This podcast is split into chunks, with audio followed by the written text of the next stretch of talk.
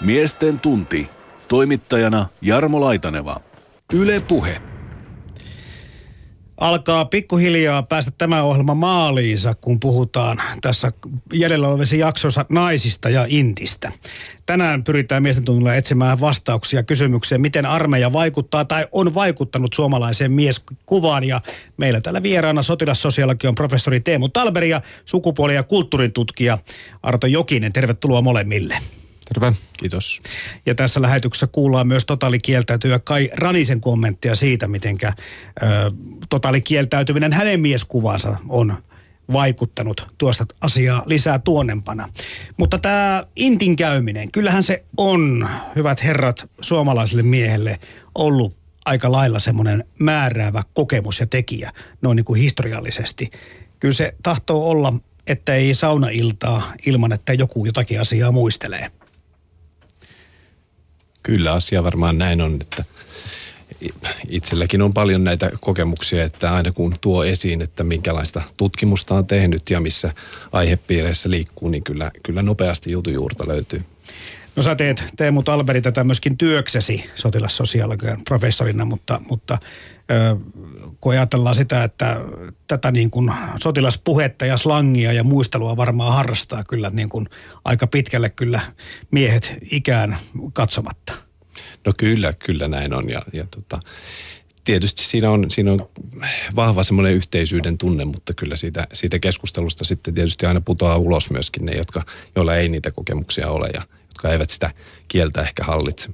Mm. No pitääkö paikkansa Arto Jokinen? Oletko pudonnut näistä armeijan jutusta siviilipalvelusmiehenä ulos? Niin, mä oon tosiaan aseesta kieltäytyjä käynyt Sivarin, niin mulle on kyllä semmoinen, mä tiedän tämän suomalaisten miesten tämän tavan muistella intti-muistoja ja menneitä, mutta et, ei, mä oon ihan sen ulkopuolella, enkä ole pahemmin semmoisessa ryhmissä ollut, joita niitä on, jossa niitä olisi muisteltu. Toki mä jotain tarinoita on kuullut, No jonkun verran mulla tietenkin on sivari tuttuja, mutta eihän niitä nyt ainakaan enää muistella. Että silloin vähän nuorempana muisteltiin. Mutta se, että kun puhutaan tästä suomalaisen miehen suhteesta tähän armeijaan, niin, niin todettavahan on, että se on itsenäisyyden mittainen juttu.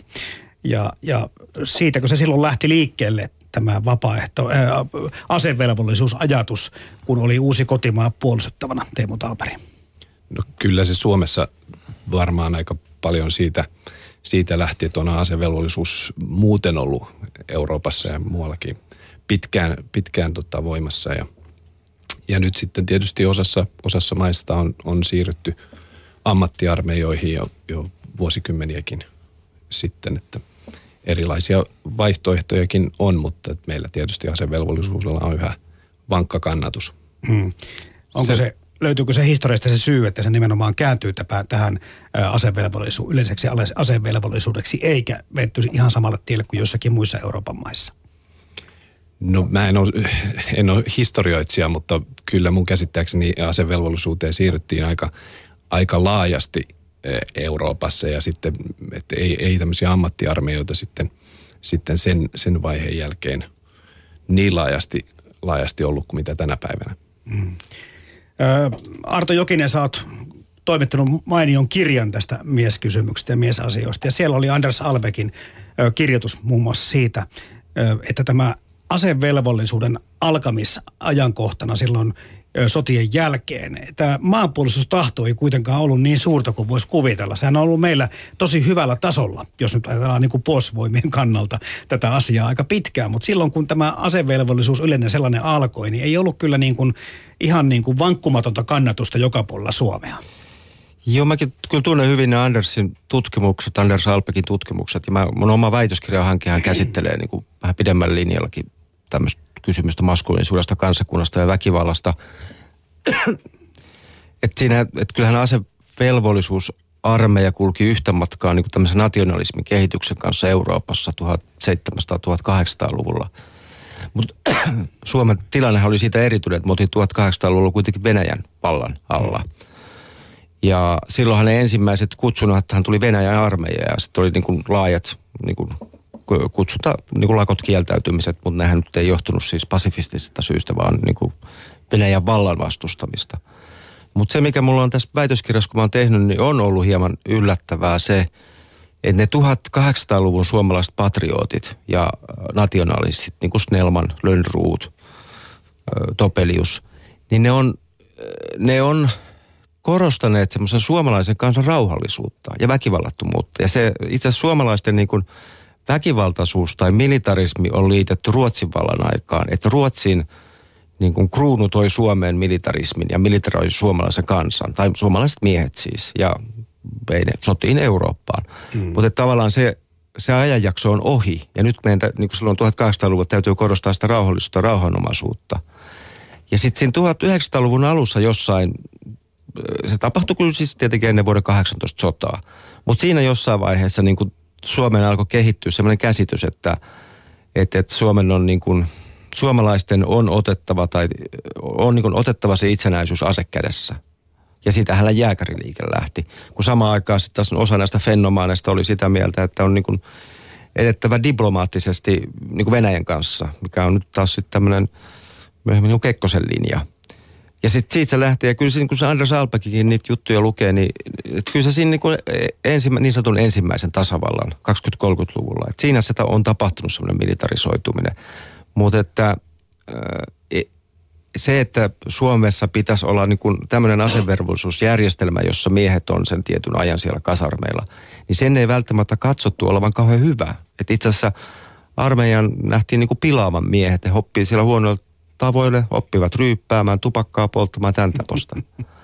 Ja sitten oli se toinen vaihtoehto, toi semmoinen Sveitsin mallinen milisjärjestelmä, missä niin kun miehet kävis aika ajoittain tämmöisessä koulutuksessa kerran vuodessa tai kahden vuoden välein. Niin siitähän käytiin sitten kamppailut, kumpi sopii. Mutta se oli itsestään selvää, että se armeija sopii miehille. Anna, siellä oli jotain kommentteja lähetysikkunassamme. Kyllä, osoitteessa yle.fi kautta puhe pohditaan asevelvollisuutta ja armeijan käymistä. Täällä on muun muassa tällaisia kommentteja. Intti on käyty, parempaa vaihtoehtoa ei taida olla Suomen tapauksessa siis. Ja NATO-jäsenyys lienee myös fiksuveto. No joku toinen kommentoi, että NATO-jäsenyyden myötä olen alkanut harkita uudelleen asevelvollisuutta. Ennen kannatin sitä melko vahvasti. Ai, että NATO-jäsenyyden myötä, selvä, siellä ollaan vähän otettu ennakkoon ja ehkä jotakin muutakin, kun juttu ei ihan nyt näin olekaan. Tämä on kiinnostavaa tämä, tämä kun nyt sä vertasit tuossa jo Arto Jokinen siitä, että, että Venäjän vallan aikana oli tämmöinen rauhanomaisempi ö, jollakin tavalla kulttuuri. Nyt tietenkin kun eletään tätä tämmöistä aikaa, missä Venäjän niin kuin, käyttäytyminen taas tekee toisenlaisia fiiliksiä ehkä meille, että tässä niin kuin moni epäilee, että olisiko kuitenkin niin kuin, ö, hyvä – olla jollakin tavalla varuillaan tuon epävarman tai arvaamattomasti käyttäytyvän naapurin kanssa. Tässä on tapahtunut siis aika suuri kulttuurinen muutos tässä, tässä aikana, mutta vi- vielä jos mennään siihen historiaan ennen kuin puhutaan tästä päivästä ja tulevaisuudesta, niin on kiinnostavaa se, että kun ajatellaan vaikka tätä kotiuskonto isänmaa-ajattelua, niin, niin voiko se olla niin, että, että kun valkoiset sisällissodan Teemu Talberi voittivat, että se sieltä asti niin kuin kantautuu pikkuhiljaa niin kuin tähän päivään asti tämä ajattelutapa? Siis anteeksi, minkälainen Koti, uskonto, isänmaa ajattelutapa. No kyllä se, se varmaan aika lailla syntyi siinä talvi- ja jatkosodan aikana ja se, se oli ehkä sitten enemmän semmoinen, mitä, mitä, millä sloganilla sitten saatiin yhdistettyä, yhdistettyä ajattelua, että minkälaisten – arvojen puolesta nyt sitten, sitten niin kuin taisteltaisiin. Mutta mä haluaisin tuohon Arton edelliseen, edelliseen vielä sen verran kommentoida, että, että, että se on vähän hassua yhdistää ehkä niin kuin asevelvollisuus ja, ja militarisoituminen ja sitten puhua tämmöisestä rauhanomaisuuden katoamisesta, koska tota, kyllä, kyllä ei niin kuin se, se, että onko asevelvollisuutta vai ei, niin liity, liity siihen, että miten esimerkiksi sotia on, on käyty, että, että sotien ja tämmöisten aseellisten konfliktien vaikutus – tai niiden määrä ja, ja vaikutus sitten myöskin kuolouhrien ja muiden kautta niin on koko ajan vähentynyt. Että ei sillä, sillä ole niin mitään y- yhteyttä mun nähdäkseni ollut esimerkiksi siihen, että miten, miten laajasti asevelvollisuutta on, on esimerkiksi Euroopan mittakaavassa ää, käytetty. Mm. Niin, Arto. Sanoisin, niin, jo, jo mä en tarkoittanut, että asevelvollisuus johti Suomessa militarisoitumiseen, vaan että siinä samassa prosessissa tapahtui siis se No mehän kuitenkin valmistauduttiin, tai tietty osa porvaristosta valmistautuu siihen tulevaan sotaan. Ja meillä oli suojeluskunnat. Ja tämän, niin kuin tämän tyyppinen henki, sit siinä samassa kehitettiin se asevelvollisuus. Tai käytiin vielä se keskustelu siitä, että mi, minkälainen se järjestelmä on. Ei se välttämättä, mä en missään nimessä tarkoita, että se välttämättä johtaisi siihen. Niin totta kai tässä samassa yhteydessä pitää myöskin muistaa se, että jollakin tavalla se kotimaan puolustus pitää järjestää. Ja, ja en tiedä sitä, onko niin kuin vakavasti otettavia muita vaihtoehtoja silloin aikanaan ollutkaan, kun ollaan itsenäistytty. Tuossa Teemu Talberi viittasitkin jo se, että Euroopassa tämä tapa oli aika, aika yleinen.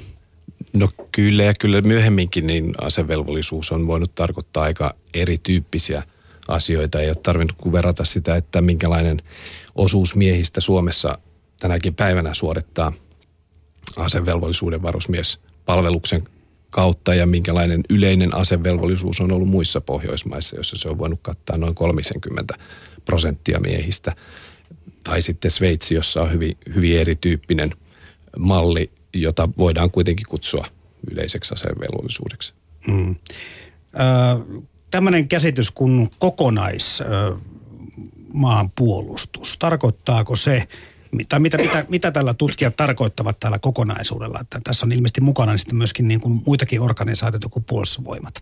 No tämä on myöskin semmoinen, oikeastaan ei pelkästään tutkijoiden, vaan ihan puolustuspoliittinen konsepti, jossa ajatellaan sitä, että, että tota, kaikki yhteiskunnan osa-alueet, ei pelkästään puolustusvoimat tai julkinen sektori, vaan myöskin yksityinen sektori ja, ja kolmas sektori, kansalaiset, järjestöt, on mukana siinä, siinä maanpuolustuksen kokonaisuudessa.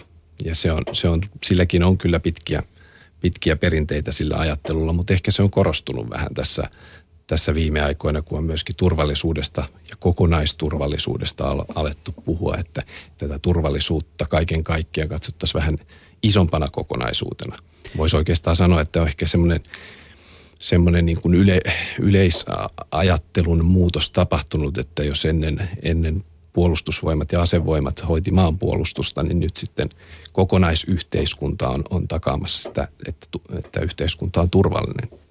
Miltä se kulttuurin tutkijan korvaan kuulostaa, Arto Jokinen, se, että, että tähän niin kuin värväytyy yhteiskunta, eli tätä ajatellaan niin kuin laajemmalti kuin, kuin pelkkänä sotavoima tai sotilasorganisaatioiden kautta tätä kokonaisturvallisuutta?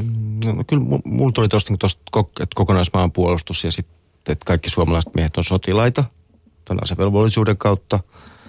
Ja sitten kun he ää, asepalveluksen jälkeen menee niin kuin reserviin, edelleen heitä niin kuin pidetään tavallaan sotilaina.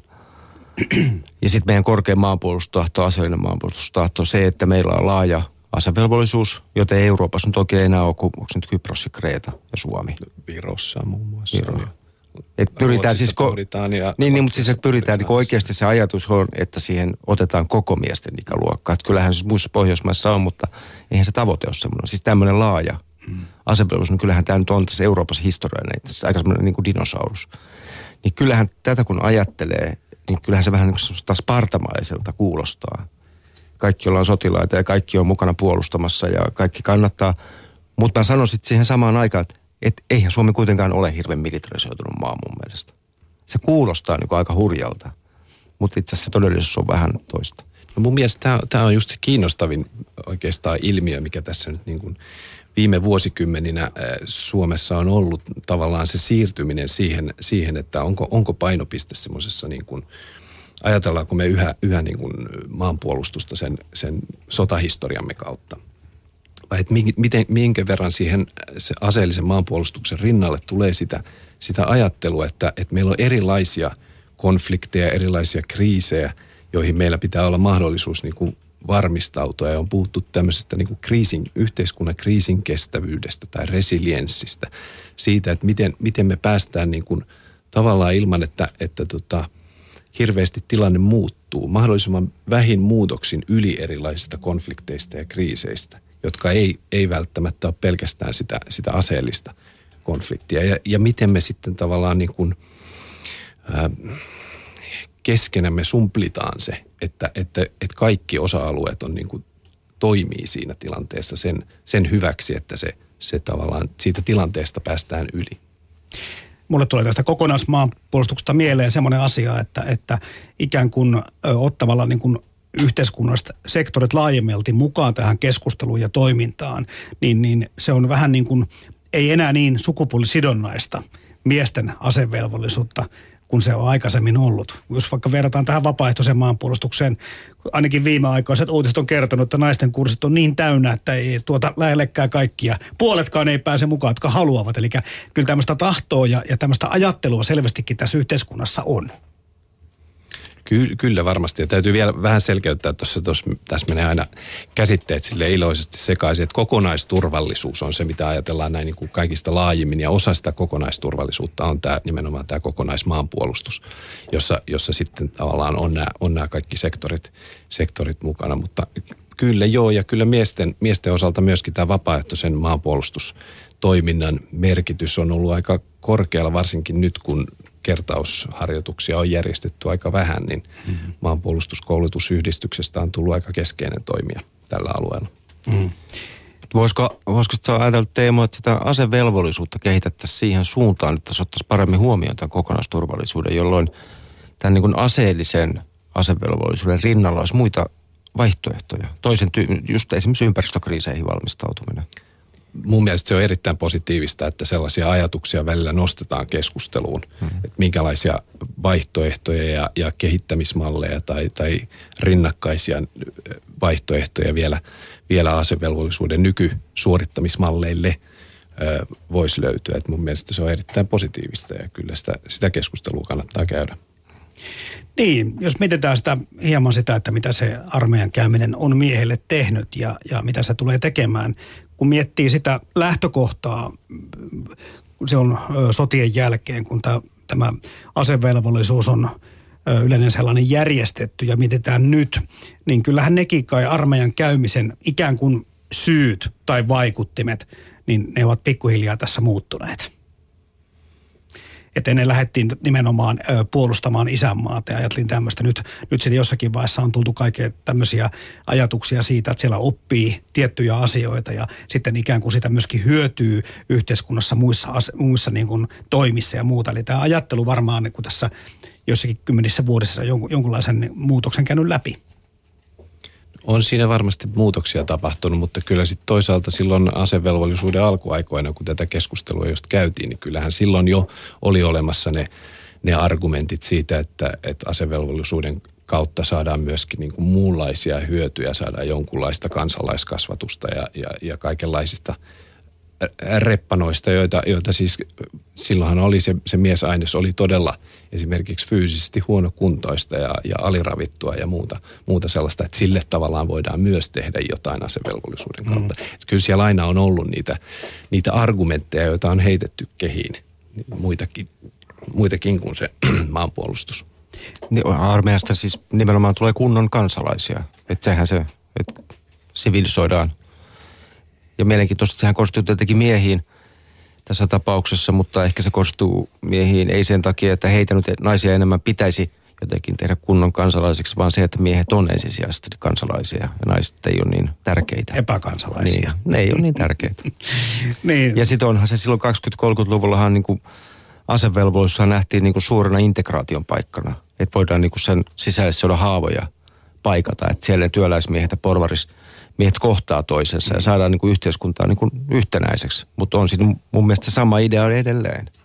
Se, että integraatio ja miehet kohtaa siellä ja muovataan tietyn tyyppistä suomalaista miehisyyttä. Kyllä se kuitenkin asevelvollisuusinstituution ydin on, on joukkotuotanto. Se on sotilaiden kouluttaminen ja kaikki hyöty, mitä siitä nyt sitten voi yksittäisille miehille tai yhteiskunnalle niin kuin sivutuotteena syntyä, niin se on kuitenkin sekundääristä. Mutta nyt kun tuossa puhuitte tuosta, että, että sotien jälkeen oli, oli revittua ja, ja huonokuntoista porukkaa, no nyt ei välttämättä ole alirevittua, mutta ylirevittua ja huonokuntoista porukkaa.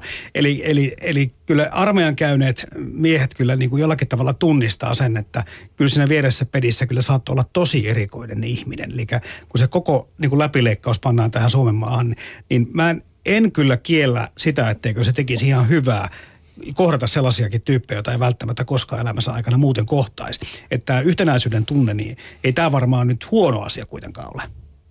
Ei, ja siis se on mm. asia, mitä mä ehkä kuitenkin olisin halunnut näin jälkeenpäin, kun mietin kokea, niin Joo. kohdata niin kuin se laajalti erilaisia erilaisia miehiä eri puolilta Suomea. Että olihan mäkin mun siviilipalveluspaikka oli Helsinki-Vantaan lentokenttä, että se oli siihen aikaan kai niin kuin suurimpia. Mutta se eihän siellä käynyt sivareita ollut kuin palokunnassa ja sitten meitä siellä toisella puolella joku 50, mm. 40-50. Kyllä se, se semmoinen niin kuin sosiaalinen integraatio, mitä, mitä asevelvollisuusinstituutio tuottaa sivutuotteena, niin tietysti ylittää niin kuin erilaisia maantieteellisiä rajoja Suomessa ja, ja luokkarajoja. Ja, ja nyt kun Ruotsissa asevelvollisuus lakkautettiin, niin siellä on, on huomattu, että sillä oli myöskin tämmöinen kotouttava aika tärkeä vaikutus maahanmuuttajien suuntaan. Mm. Niin, mä en tiedä tuota, mikä on maahanmuuttajilla armeijan käymisprosentti sitten Suomessa, että minkä verran niitä ihmiset haluaa tai miehet haluaa osallistua. Onko se pakollista silloin, kun on Suomen kansalaisuuden saanut vai miten se meneekään, mutta, mutta se varmasti olisi yksi väylä ikään kuin ottaa tätä integraatiota kanssa jollakin tavalla huomioon. Kyllä. Otetaan tähän mukaan tähän ö, asesta kieltäytyjä liiton ö, aktiivi Kai Raninen, joka kertoo sitten meille oman näkemyksensä siitä, mitä kieltäytyminen hänelle tarkoittaa. Niin, aseista kieltäytyjä liitto on antimilitaristinen rauhanjärjestö ja se toimii aseista kieltäytyjien, kuten siviilipalvelusmiehien, totaalikieltäytyjien ja reservin kieltäytyjien etujärjestönä. Kai Raninen kertoo nyt, että mitä hänelle merkitsee armeijan käymättömyys ja määritteleekö totaalikieltäytyminen häntä mitenkään miehenä. Yle puhe. Suomessa on tällainen stereotyyppinen kuva miehistä, että ei ole mies, jos ei ole käynyt armeijaa. Niin mitä mieltä sä olet tästä ajatuksesta? Kyllä nyt Suomessa niin kuin tähän äh, miehenä olemiseen tai miehisyyteen on perinteisesti äh, kytkeytynyt hyvin voimakkaasti tämä mm, aseellisen palveluksen suorittaminen. Ja totta kai mä itsekin olen tällaiseen törmännyt, mutta ei se mua sinänsä niin kuin hirveästi ole elämässäni haitannut. Ja tällaiset ihmiset, jotka ajattelee, että armeijan käyminen on jonkunlainen miehisyyden mitta, niin eipä mulla ehkä itselläkään välttämättä ollut aina niin kiinnostusta olla tekemissä sellaisten ihmisten kanssa. Ja tällä, ettei se mua sinänsä henkilökohtaisesti ole haitannut. Toki edelleenkin tilanne on se, että monet nuoret miehet menee armeijaan sen takia, että he kokee, että se on niin aika itsestään selvä ja se on tällainen jonkunlainen imitaatioriitti miehisyyteen. Että miesidentiteetti ei ehkä sinänsäkään ole se kaikkein tärkein asia mun, mun minäkuvani kannalta, että ehkä mä määrittelen itseäni enemmän, enemmän tai näen itseäni enemmän muiden asioiden kuin tämän sukupuolen, johon mä nyt en itse hirveästi voi vaikuttaa niin kannalta. Ja toki niin kuin mä oon törmännyt tällaisia ihmisiä, jotka on eri mieltä kuin minä tästä asiasta, niin kohdata tällaiseenkin näkemykseen, että vaikka mä en ajattelekaan samalla tavalla kuin sinä ja vaikka mä en hyväksykään sitä, mitä mä teen, niin mä kunnioitan kuitenkin sitä, että olet noin rohkea, että olet uskaltanut mennä vankilaan sen puolesta, mihin uskot, jolloin niin kuin tavallaan tämä totaalikieltäytyminen kääntyy tällaiseksi vaihtoehtoiseksi miehiseksi, jonkunlaiseksi jopa sankaruudeksi, mikä on tietysti aika hauska ilmiö tavallaan sekin. Aiheutuuko sun mielestä asepalveluksesta mitään haittaa miehille? Tietysti siinä mielessä, että asevelvollisuuden suorittaminen vie sen puolesta vuodesta vuoteen jokaisen, jokaisen miehen elinajasta, tai siis näiden, nyt näiden, jotka palveluksen suorittaa. Ja tietysti se aika on pois siitä ajasta, jonka he voisivat käyttää opiskeluihin ja työntekoon, ja siinä mielessä se toki haittaa miehiä. Tietysti siinä on, on sellainenkin asia, että esimerkiksi sellaisten, sellaisten nuorten miesten, jotka ei ole vielä suorittanut mitään palvelusta, joko armeijaa tai sivaria, niin saattaa esimerkiksi olla vaikeampaa saada, saada vakinaista työsuhdetta sen takia, että on kohta lähdössä sen, pois sen työnantajan palveluksesta tämän palveluksen suorittamisen ajaksi. Että, että lakien mukaan siinä tilanteessa työnantaja ei voi irtisanoa, vaan, vaan hänen pitäisi palkata siihen tehtävän joku muu siksi aikaa, kun tämä henkilö on suorittamassa sitä palvelusta. Ja että et asevelvollisuudella myös näiden ihan suoranaisten vaikutusten lisäksi voi olla tällaisia sivuvaikutuksia. Et toki sitten on myös tämä toinen puoli, että armeijan käymiseen ja asevelvollisuuteen liittyvä myyttihan on se, että niin kun armeijan käymisestä erityisesti jostain reserviupseerin koulutuksesta on, on sen saaneille niin kuin hyötyä myöhemmässä elämässä, että, että työnantajat hyvittää sitä ja siellä muodostuu tällaisia sosiaalisia verkostoja, joiden avulla voi, voi niin kuin edetä elämässä. Että kuinka pitkälle tämä nykyään, nykyään pitää, pitää paikkansa, niin se on tietysti toinen, toinen kysymys. Toinen kysymys on myös se, että periaatteessa se on laitonta, että ihmisiä ei saa, ei saa asettaa eri asemaan omien mielipiteitensä vakaumuksesta tai vaikka terveydentilansa takia. Että et niin kuin lähtökohtaisesti armeijan käymisen suosiminen työelämässä on kielletty laissa, mutta mut kuitenkin ainakin tällainen myytti, että, että siitä voi olla hyötyä, niin elää, elää Suomessa. Ja tietysti mun mielestä se yksi hyvin suuri asevelvollisuusjärjestelmän epä, epäkohta on se, että riippumatta siihen, että miten se vaikuttaa yksityisesti johonkin yksittäiseen miehen, niin se nyt on hyvin voimakkaasti sukupuolittunut instituutio, koska se pakollisena koskee vain miehiä. Et tietysti naisilla on mahdollisuus mennä vapaaehtoisena armeijaan, mutta osuus naisista, joka sinne menee vapaaehtoisena, on noin pari prosenttia kustakin ikäluokasta. Et, et se on aika, aika pieni joukko kuitenkin. Et, et siinä mielessä, no sanotaan, että jos nyt ruvettaisiin ajamaan lainsäädännössä läpi jotain tällaista asevelvollisuuden kaltaista instituutiota, joka koskee pelkästään niin kuin yhtä sukupuolta, niin, niin enpä, enpä uskoisi, että silloin olisi hirveästi niin kuin realistisia mahdollisuuksia mennä läpi. Mutta mut se, se nyt on tällainen perinne, jota ei ole, ei ole haluttu muuttaa, vaikka mun mielestä ei ole muuta näistä lähtökohdista, kun sitä toteutetaan, niin se ei, se ei oikein kovin hyvin sovi tähän nykyyhteiskuntaan. Ja tietysti tästä asiasta on viime aikoina alettu keskustelemaan, keskustelemaan huomattavasti enemmän kuin aikaisemmin myös tästä, tästä niin kuin sukupuolten yhdenvertaisuuden näkökulmasta. Et, et mun mielestä sitä ratkaisua tähän ongelmaan olisi järkevintä lähteä etsimään siitä suunnasta, että muutetaan tämä palveluksen suorittaminen vapaaehtoiseksi kaikille, että sekä halukkaat miehet että naiset voi lähteä sinne samalta viivalta ja, ja luovutaan tästä, tästä osa ihmisiä koskevasta pakosta. Näin kertoi aseista kieltäytyjäliiton järjestösihteeri Kairaninen Atte Uusinokan haastattelussa. Kello tulee 11.30 ja kuuntelet miesten tuntia. Miesten tunti. Toimittajana Jarmo Laitaneva. Yle Puhe. Ja vielä meillä sotilassosiologian professori Teemu Talberi ja sukupuolen ja kulttuuritutkija Arto Jokinen. Öö, joo. Lähetysikkunassa keskustelu käy tosi vilkkaana. Ota sieltä muutama. Otan pari kommenttia Joo. pakko ottaa. Jos siviilipalvelus olisi kuusi kuukautta, voisin mennäkin sinne, mutta tällä hetkellä on helpompaa ottaa sen paperit ja ohittaa koko farsi ja jatkaa elämää. Toinen kommentti, armeija voi kyllä tehdä hyvää nuorelle. Tuli treenattua hyvään kuntoon etukäteen ja pärjäsin yllättävän hyvin, vaikka pingottanut. Ja itse tunto parani myös tosi paljon. Sen jälkeen myös kuntoilusta tuli hyvä elämäntapa, joten tosi kirjavaa keskustelua lähetysikkunassa käydään. Niin pitääkin. Otetaan kiinni tästä yhteiskunnallisista sukupuolivaikutuksista. Taisi olla muuten Arto Jokinen sun tekstiä, kun luin jostakin kirjoituksesta, niin että kyllähän sillä yleisellä asevelvollisuudella on laajoja tämmöisiä yhteiskunnallisia sukupuolivaikutuksia. Pitäisikö meidän muutama sana puhua niistä?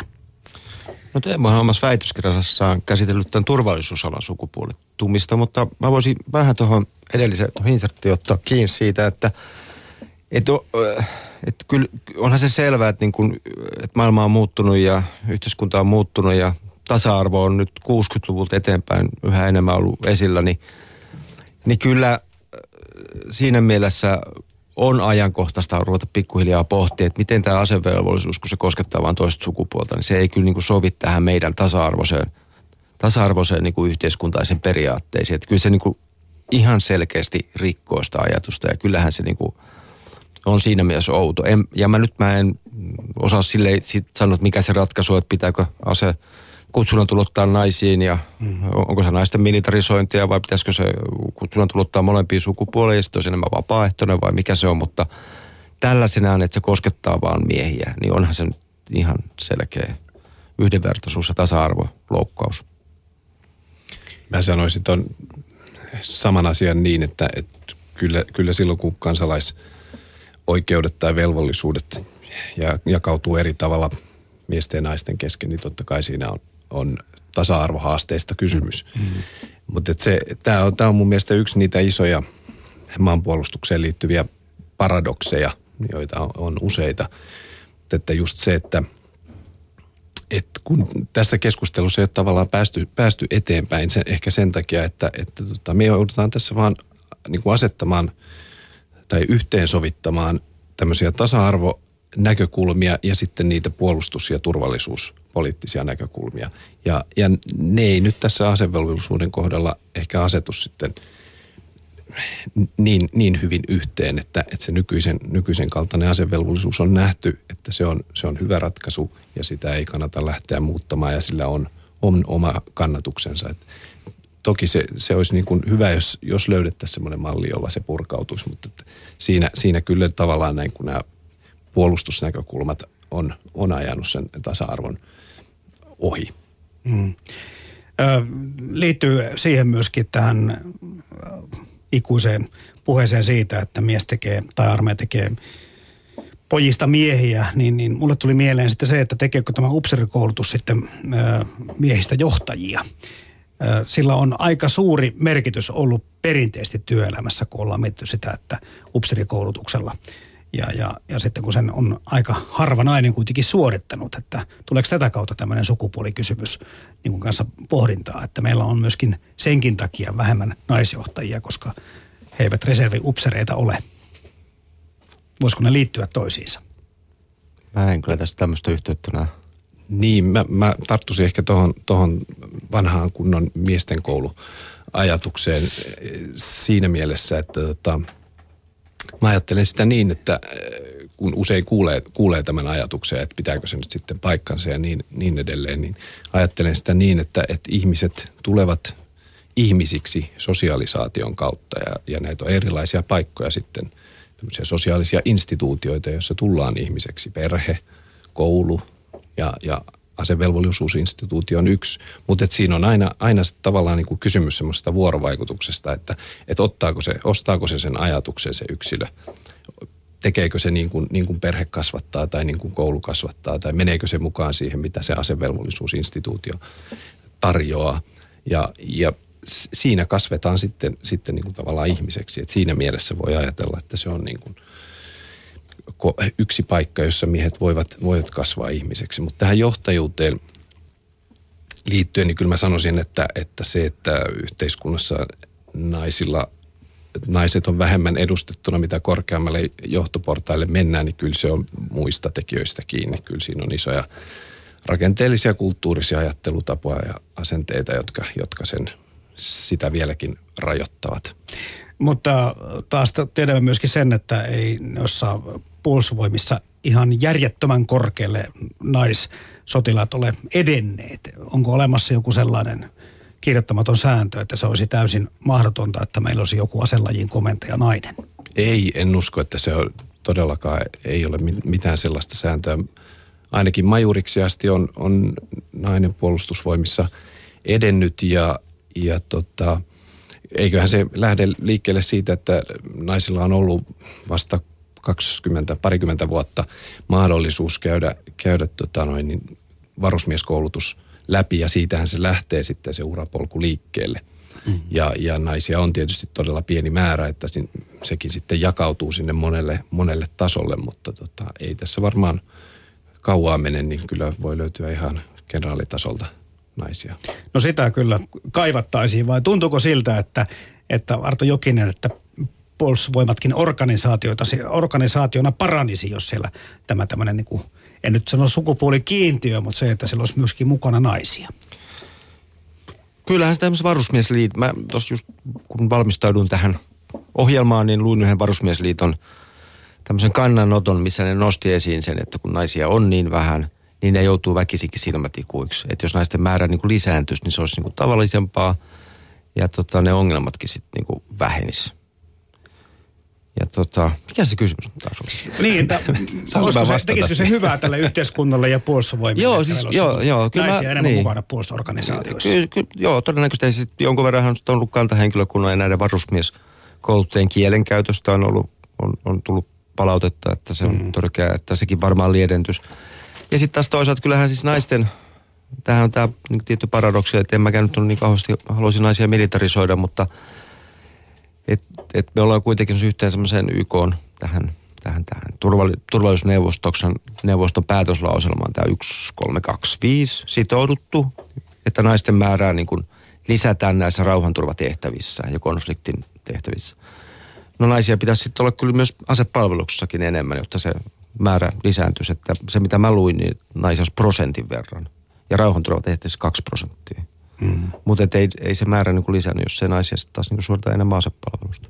Mä kyllä näen aina pikkusen silleen ongelmalliseksi sen, sen ajatuksen, että, että sen lisäksi, että naiset on erilaisissa ympäristöissä, on he sitten johtotehtävissä vaikka johtokunnan jäsenenä tai, tai puolustusvoimissa vähemmistönä, niin sen lisäksi heidän pitäisi vielä tavallaan niin kuin toimia muutosagentteina ja ajaa, ajaa läpi tämmöistä muutosta. Että mun mielestä se on aika kohtuuton odotus naisia kohtaan, jotka on kuitenkin usein, usein vähemmistössä ollessaan myöskin aika tiukassa paikassa.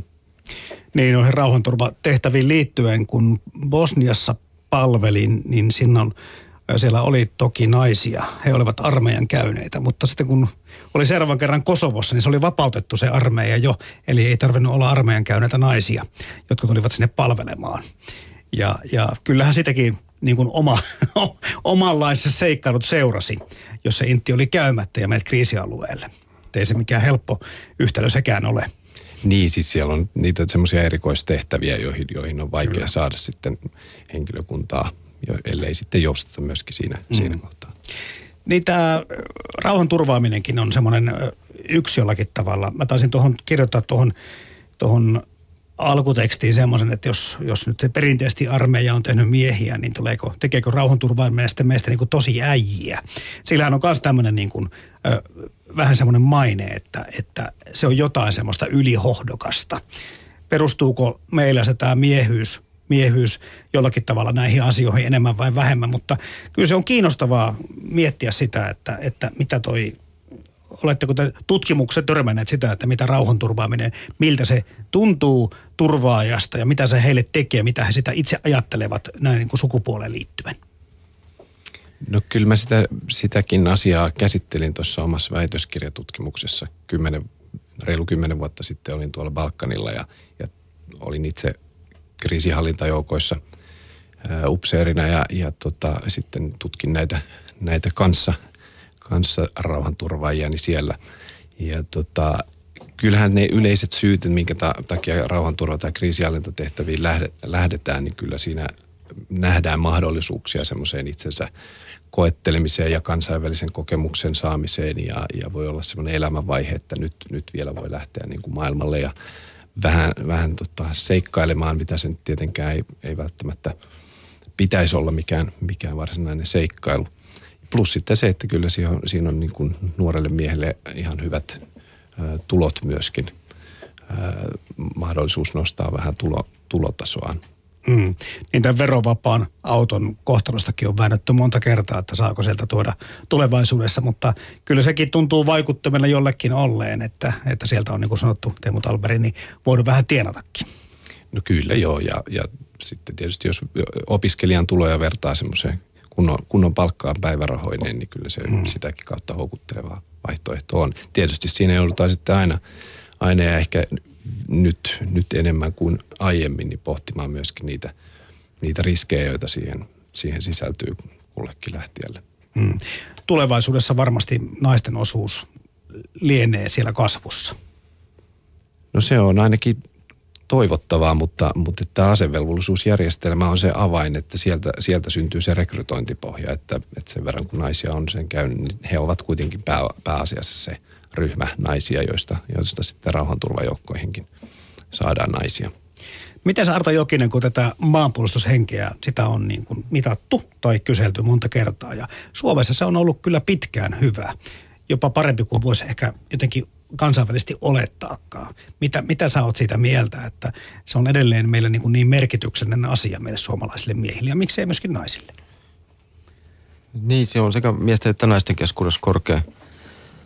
No mä näkisin siinä tietenkin se, että onhan meillä tämän yleisen asevelvollisuusjärjestelmän se kannatushan on todella korkea. Mutta kyllä mä näkisin siinä sen, ää, sen, miten nämä menneet, menneet sodat, ja tässä tarkoittaa niin kuin talvien jatkosotaa, että kun itsenäisyyttäkin juhlitaan, niin eihän me itsenäisyyden alkua juhlita. Se, koko se alkuhan, se 20 vuotta pysyy pimennossa, eikä me haluta nostaa sitä haavaa esiin, että, että, että, että itsenäinen Suomi syntyi sisällissodan kautta. Vaan me juhlitaan nimenomaan talvia jatkosotaa, että ikään kuin Suomi olisi alkanut siitä kohdasta, ikään kuin sitä tuntemattomasta sotilaan elokuusta, että tästä alkoi Suomi. Ja tota, ja sitten kun mietitään suomalaisen sotakirjallisuuden niin kuin valtavaa volyymia ja sen elinvoimaisuutta, niin jotenkin sitä talvia jatkosodan myytti, niin se on, se on hämmentävän voimakas Suomessa. että se elää, niin kuin se, se elää siinä puheessa ja meillä on talousongelmia, niin se saattaa sieltä nousta esiin. Että talvisodan henki pitää nos, saada niin kuin ja että isät sieltä haudoistaan katsovat meitä. Ja niin se liittyy kyllä siihen maanpuolustushenkeen, mitä voimakkaasti se elää. Ja se on kyllä mielenkiintoinen piirre Suomessa. Niin, siis tämmöisiä, kuten puhuttiin tuossa armeijakokemuksenkin yhtenäistä henkeä ja kohottavasta vaikutusta, niin, niin mä en tiedä, tätäkin viitataan aina välillä, että Suomi on kansakuntana kohtuullisen nuori, että meillä ei ole niitä semmoisia niin suuria onnistumisien kokemuksia ja isoja asioita, jotka meitä voisi yhdistää, että jos nyt jätetään nämä lätkämestaruudet huomioita, niin, niin talvisota voi olla yksi asia. Niin, no kaiken kaikkiaan mun mielestä korkea maanpuolustustahto kertoo siitä, että suomalaiset pitävät kansallista itsenäisyyttä arvossa ja, ja kokevat myöskin, että, että maan valtiollinen ja aseellinen puolustaminen on oikeutettua. Mutta kyllä se kertoo myöskin siitä, että, että asevelvollisuusinstituutiohan sitä tavallaan ylläpitää sitä, sitä maanpuolustustahtoa, että sitä kautta kuitenkin aika laaja osa suomalaisista, ei pelkästään ne, jotka käyvät, käyvät varusmieskoulutuksen, vaan myöskin heidän perheensä, niin pääsevät tavallaan kiinni siihen, että miten tätä, miten tätä tota, maata, maata puolustetaan ja, ja on, kannattaako sitä puolustaa ja onko meillä, onko meillä tavallaan niin kuin välineet siihen. Ja nyt tätä henkeä tässä puolustusvoimat on sitten viime aikoina kansan nostattamassa sillä, että on lähettämässä osalle lähettänyt jo, oliko se peräti 900 000 kirjettä suomalaisille reserviläisille siitä, että missä heidän sodan aikainen sijoituspaikkansa mahtaa olla. Ja tämä sitten aiheutti asesta ja kieltäytyjä liitossa pienen vastareaktion. Kyllä, aseista kieltäytyjä liitto avasi viime viikolla eroa armeijasta.fi-sivuston. Sieltä saa neuvoja, että miten reserviläinen voi kieltäytyä reservistä ja toki myös seuraamuksista. Aseista kieltäytyjä liiton järjestösihteerin Kai Ranisen mukaan reservistä eroaminen on jatkuvassa kasvussa. Yle Puhe. Te olette perustanut tällaisen eroarmeijasta.fi-sivuston, niin miksi ja milloin päätitte perustaa tämän? No se päätös, että sellainen perustettiin, niin tehtiin tuossa joskus, joskus alkuvuonna. Et toki siinä mielessä tämä ei ole mikään hirveän dramaattinen muutos tai, tai uudistus, että me ollaan vuosikausien ajan jaettu tietoa kyllä reservin kieltäytymisestä. Eli, eli siitä mahdollisuudesta, että armeijan käyneillä miehillä ja naisilla on mahdollisuus, mahdollisuus irtisanoutua reservistä sen palveluksen jälkeen, jolloin heidät, heidät sijoitetaan samaan kategoriaan kuin siviilipalveluksen suorittaneet, eli heidät on vapautettu armeijan reservistä, armeijan reservistä kriisistä sekä rauhan että sodan aikana. Et kampanja päätettiin, jossa tätä, tätä mahdollisuutta tuodaan vähän näkyvämmin, näkyvämmin esiin toteuttaa just nyt, niin osaltaan siihen vaikutti se, että reservin kieltäytyjien määrä on ollut muutenkin nousussa. Et viime vuonna sen hakemuksen jätti, jätti noin kolmisen sataa, kolmisen sataa reserviläistä ja, ja tänä vuonna huhtikuun loppuun se määrä oli ollut jo pitkälti yli 200. Et siinä on tällainen aika voimakas nousu ollut toteutumassa ja tietysti tämä armeijan reserviläiskirja ja sen aiheuttama julkinen keskustelu vaikutti myös siihen, että miksi me päätettiin julkistaa, julkistaa tämä sivusto ja aloittaa tämä kampanja just, just nyt tähän aikaan tässä toukokuun alussa. Mistä sä luulet, että tämä reservin kieltäytyjien tai määrän kasvu on johtunut? Siihen on varmasti, varmasti niin kuin parikin syytä. Toisaalta ehkä tietoisuus yleensä tästä reservin kieltäytymismahdollisuudesta on lisääntynyt ihmisten keskuudessa jo ennen kuin me aloitettiin kampanja, jonka tarkoitus on lisätä sitä tietoisuutta edelleen. Mutta siis näistä reservin kieltäytyistä, jotka on ollut meihin yhteydessä tämän kieltäytymisen johdosta ja kysynyt, kysynyt esimerkiksi neuvoja ja tällaista, niin aika moni on, on maininnut tämän Euroopan tämänhetkisen jännittyneen poliittisen sotilaallisen tilanteen yhdeksi, yhdeksi keskeiseksi perusteeksi, miksi se on tähän ratkaisuun päätynyt päättynyt. Että ilmeisesti tämä tilanne, joka, joka tällä hetkellä meidän, meidän ympärillä maailmassa vallitsee, on, on saanut monet ihmiset ajattelemaan. Onko niin kuin aseisiin perustuva maanpuolustus- ja turvallisuusajattelu järkevää ja, ja, ja mistä tämä, tämä jännityksen nouseminen niin kuin viime kädessä johtuu ja, ja voisiko itse tehdä jonkun teon, jolla edes symbolisesti osoittaisi protestinsa tätä vastaan. Ja kyllä aika monet on maininnut ihan niin kuin yksiselitteisesti tällaisena yksityiskohtaisena syynä sen, sen, että kyseessä on protesti Suomen, Suomen nato lähentymistä vastaan. Että esimerkiksi sen jälkeen, kun Suomi julkisti tämän NATO-isäntämaan sopimuksen allekirjoittamisen, niin sen jälkeen tuli selvä piikki reservin kieltäytyjien määrässä. Nyt on viime aikoina mediassa ollut erittäin paljon tästä eroarmeijasta.fi-sivuston buumista ja oli niin kova kävijämäärät näillä sivustoilla, että sivustot jopa kaatui, niin yllättikö tämä niin sanottu eroamisen buumi sinua?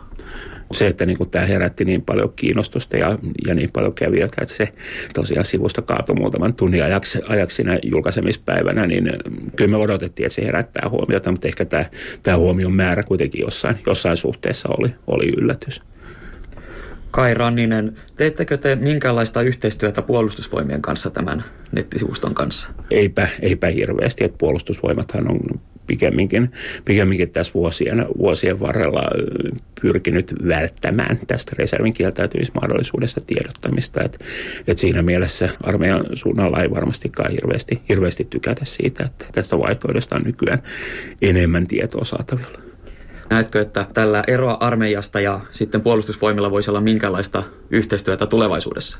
Toki, toki tilanne tosiasiassa on se, että armeijakin on hyvin tietoinen siitä, että, että tämä armeijan reservi on neljä kertaa, neljä kertaa isompi kuin, kuin armeijan sodan aikainen vahvuus. Ja vaikka ei sitä ääneen sanokaan, niin kyllä hekin ymmärtää, että ei se, ei se ole hirveän, hirveän järkevä tilanne. Ja, ja tämä sotilaallisesti koulutettavien ihmisten määrän vähentäminen olisi, olisi itse asiassa armeijankin kannalta järkevä ratkaisu. He ei vaan halua, halua sitä myöntää, enkä usko, että vielä ihan, ihan vähän aikaa myöntävätkään, mutta ehkäpä, ehkäpä joku päivä. Ja, ja siinä mielessä tämä tietysti epäsuorasti palvelee myös armeijan intressejä, että se pienentää tätä, tätä jättiläisreserviä, vaikkei armeija toki niin kuin, niin kuin tässä vaiheessa sitä, sitä haluakaan ja vielä vähemmän halua, halua myöntää, että heidänkin intresseissään olisi, olisi tämän järjestelmän uudistaminen jollain tavalla.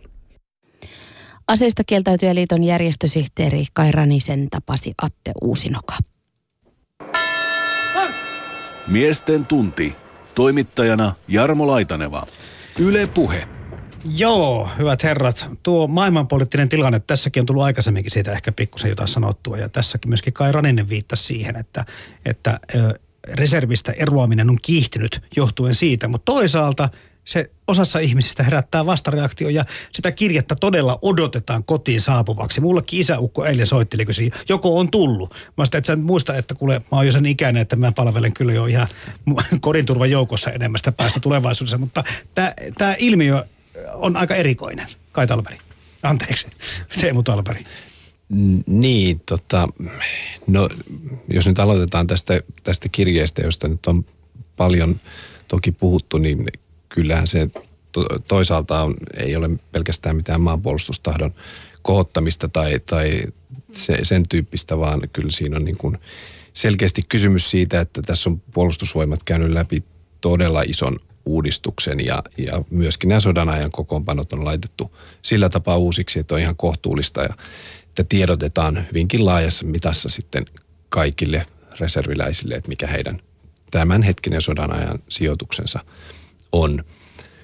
Tämä, tämä sitten taas tämä tämmöinen eroa, eroa kirkosta tai eroa armeijasta tyyppiset, tyyppiset tota, ilmiöt, niin niitä, niitä ehkä sitten sopii pohtia vähän tämmöisessä niin kuin yhteiskunnallisessa kontekstissa, jos sosiologille salli, sallitaan. Ja se on mun mielestä tietysti vähän, vähän semmoinen ilmiö, joka lait, laittaa kysymään, niin kuin, että mihin, mihin ihmiset tavallaan sitoutuvat, mihin ihmiset kiinnittyvät ja, ja minkälaisin sitein, että, että mitkä kaikki siteet nähdään semmoisiksi, että ne on yhä, yhä tavallaan heikompia tai, tai vaihdettavissa, että on, on nyt sitten kysymys ö, tämmöisestä pohdinnasta, jonka varmaan jokainen asevelvollisuuden tai asevelvollisuuden suorittava käy läpi aika isosta sitoumuksista tavallaan kysymys. Tai sitten tämmöisestä he, hengellisestä ja, ja uskonnollisesta kysymyksistä tai vaikka perheeseen, miten perheeseen mm.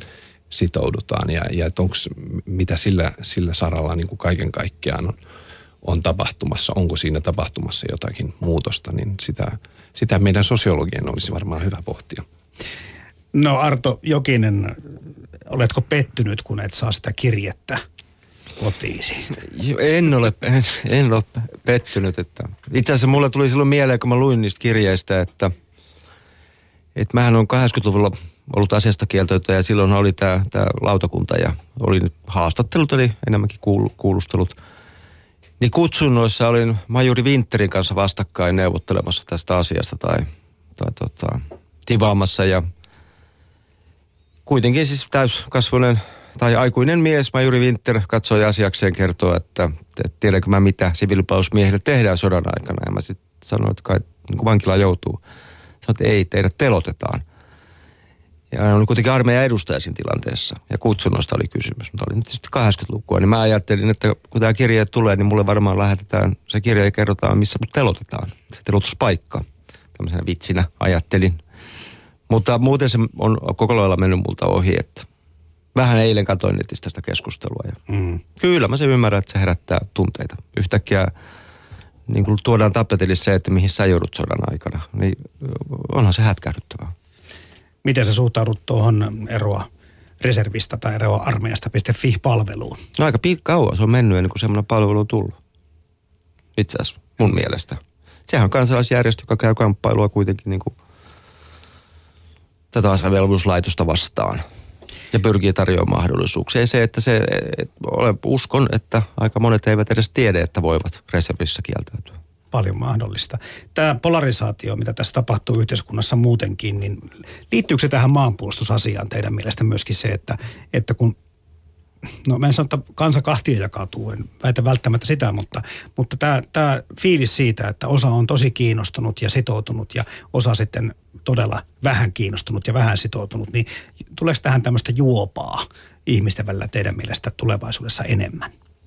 No mä haluaisin nähdä asian, asian niin, niin kuin vähän tuossa insertissäkin mun mielestä tuli, tuli esiin, että yhteiskunta on myöskin moniarvoistumassa sillä tavalla, että pystytään kunnioittamaan myöskin erilaisia ratkaisuja. Et, et si, siihen mä asetan toivoni, ettei tämmöistä niin kahtia jakautumista sillä lailla, sillä lailla tule, että siinä olisi niin vastakkainasettelua, vaan että pystytään kunnioittamaan erilaisia valintoja. Niin, on kiinnostavaa tietenkin katsoa, että jääkö tämä marginaaliin tämä sivusto ja, ja miten näille käy näille, näille tuota määrille. Ne ovat kumman kaksi vai kolminkertaistuneet nämä reservistä eroamiset tässä tänä vuonna. Että tietenkin puhutaan vielä vain muutamista sadoista. Se, että, että paljonko kutsuntoihin lähtee vuosittain nuoria miehiä, niin se on tietenkin tuhansissa. Niin, se on kiinnostavaa, että nämä saa kyllä huomattavasti paljon enemmän huomiota Kyllä. kuin sitten esimerkiksi kannatusta, niin kuin taannoinen Ohion kampanja, joka, mm. joka oli hyvin paljon tapetilla, mutta vaikutukset oli aika vähäiset. No mitäs mieltä te olette siitä tästä, kun paljon tätä Venäjän uhkaa tässä tietyt tahot pyörittelevät tai, tai epävarmuutta tulevaisuudesta ja maailmanpolitiikasta puhutaan. Onko tämmöisillä puheilla sitten vaikutuksensa siihen, mitä ihmiset ajattelevat ö, vaikkapa siitä armeijan menemistä tai puolustusvoimien tärkeydestä? Kyllä varmasti, varmasti jokainen aina sen oman aikansa turvallisuusympäristöä ja maanpuolustuskysymyksiä peilailee silloin, kun, silloin, kun asevelvollisuutta on, on valitsemassa tai valitsemassa sitten sitä tapaa, jolla sen, sen suorittaa. Että kyllä, kyllä varmasti, mutta ei ole, ei ole sillä lailla sormi nuorison pulssilla, että tietäisi, että mitä, mitä nykynuori ajattelee tämän hetken tilanteesta. Mä oon, kyllä mun mielestä keskustelu on tärkeää. Ja mä, esimerkiksi Ohion kampanjasta, että sehän ei paljon kerännyt nimiä. Se kansalaisaloite siis asevelvollisuuden nykymuodon lakkauttamiseksi. Niin tärkeää mun mielestä on, että se herätti keskustelua aiheesta, josta niin kuin ei kymmenen vuotta sitten pahemmin puhuttu. Että onko asevelvollisuus, niin kuin, voisiko vaihtoehtoja sille ja onko se tasa-arvon kannalta ongelma. Että kyllä se sen keskustelun herättää. Ja nyt tämäkin, niin kuin tämä kampanja, niin tämä reserviläisjuttu, niin herättää keskustelua. Hyvin Okei. niin kuin semmoista, semmoista aiheesta, mistä on niin ollut vaiettu. Mun mielestä tämä on hyvä ja se, se kertoo siitä, että asevelvollisuusinstituutio on siinäkin kohtaa mun mielestä ihan ko- kohtuullinen, että, että on tämä mahdollisuus sisältyy siis asevelvollisuusinstituutioon, että, että reservissä voi siirtyä myöskin siviilipalveluspuolelle. Ja sitten on, on muitakin vaihtoehtoja, joista, joista aika vähän, jotka saa vähän julkisuutta. Esimerkiksi aseeton palvelus on yksi sellainen, mm. jonka voi sitten puolustusvoimien sisällä tehdä, mutta aseetta. Mm. Niin tässä kun viittasit Arto Jokinen toihin keskusteluun 80-luvulla, niin kyllä omakin kokemus on vähän semmoinen, että kyllä tämä asenneilmapiiri on myöskin puolustusvoimien sisällä muuttunut aika lailla, Teemu Talperi. No kyllä, kyllä mä sanoisin, että se on, se on muuttunut aika paljon, että toi kuulostaa hyvin arkkaiselta ajatukselta. No niin, mun mielestä se oli se 80-luvun, Joo. joku, että kyllä siitä mäkin uskon siis, mitä mä oon lukenut sitä armeijasta nyt tutkimusta ja kirjallisuutta, niin kyllä siis sehän on ilmeisesti hyvin paljon muuttunut. Joo, ja tehnyt itse asiassa hyvin tykö tähän siviiliyhteiskuntaan samalla. Joo, kyllä puolustusvoimien kohdalla on aika paljon semmoista, semmoista stereotyyppistä käsitystä. Ehkä se, ehkä se on vähän samanlainen mekanismi kuin peruskoulun osalta, että kun siitä rupeaa puhumaan, niin ajattelee niitä omia kokemuksiaan sieltä vuosikymmenten takaa ja se ei ole sitten aina ajan tasalla sen kanssa, että mitä, mitä tapahtuu tänä päivänä. Mm. Mutta ei tuo puolustusvoimien imako kyllä meillä mitenkään huono ole. Mustakin tuntuu, että se on niin pikkuhiljaa koko ajan vain parantunut ja parantunut. On, sitten siihen kun puhutaan tästä kokonaismaanpuolustuksesta ja tästä politiikasta ja kaikesta muustakin, en tiedä, se voi olla isompikin vyyhti, mutta, mutta Suomessa kumminkin tuntuu, että, täällä ei niin kuin, pelätä tai, tai inhota tai, tai aliarvosteta puolustusvoimia tai armeijapalvelusta, vaan se on, nauttii kyllä kokonaista luo, kokonaisvaltaista luottamusta suomalaisten keskuudessa. No kyllä, mi- mielipiteitä on suuntaan ja toiseen ihan varmasti, mutta kyllä, kyllä tietysti se aika, aika laajan kannatuksen kohteena – on puolustusvoimat. Ja tietysti siinä on semmoinenkin ulottuvuus, että ehkä, ehkä kylmän sodan jälkeen on ollut puolustusvoimilla entistä enemmän mahdollisuuksia myöskin avautua yhteiskuntaan ja, ja olla, olla aika monella tapaa läsnä eri paikoissa ja eri, eri tasoilla ja olla läpinäkyvämpi. Mm. Näin kertoo sotilassosiologian professori Teemu Talberi maanpuolustuskorkeakoulusta.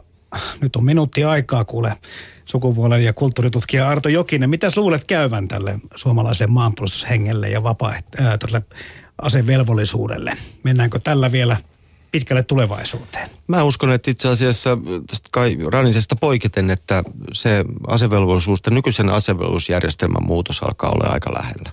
Hmm. Ja se, että mihin suuntaan se menee, en mä osaa sanoa, mutta kyllä tämä, niin kuin, tämä nykyisen kaltainen niin kuin ajatus, että koko mies ikäluokka koulutetaan, tulee purkautua en tiedä, 10-15 vuodessa. Näin mä veikkaisin.